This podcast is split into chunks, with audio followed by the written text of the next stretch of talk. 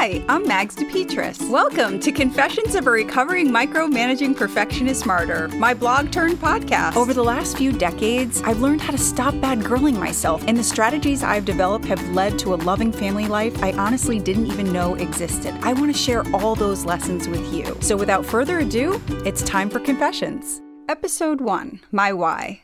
Okay, so in this episode of Confessions, you'll learn a little bit more about me and why I do what I do. Again, I'm Mags. I'm a trained actress turned photographer turned blogger turned podcaster. In 2001, after many years of dating, I got married to the first person I could actually put up with for more than three months. Also known as the biggest miracle of my life, but more on that in future episodes. He and I went and had four children two girls and two boys. I'm not going to sugarcoat it, team. Even though I had spent years daydreaming about having a big family, when G Man and I first started having babies, this mothering gig felt like a load of crap to me. I was exhausted and angry all the time. It was as if parenting took all the things I didn't love about myself and magnified them 50 times. I found that I was criticizing my husband, our children, and myself constantly. And that negative attitude was seeping into everything I did. But then something happened. A day came when I was scared straight.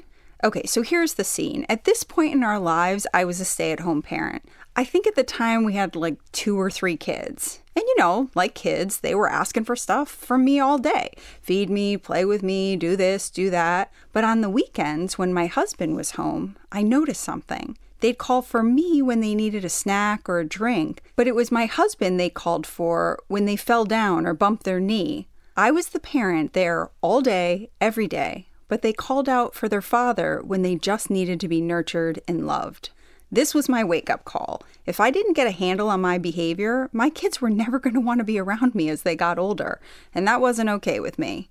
I had to take an honest look at those tricky traits and broken beliefs that were preventing me from speaking kindly to my family and appreciating the blessings in my life. Keeping our environment safe, having pride in what I do, and caring for others is lovely, but when those old survival techniques get taken too far, my micromanaging annoys the crap out of people, my perfectionism paralyzes me, and my continuous caring for others over myself leads to my resenting everyone and them having no flippin' clue why I'm pissed off all the time.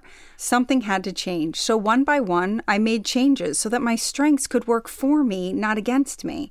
And through that process of recovery, I was able to dispel that load of crap I was told people don't change. I now know that's absolutely not true.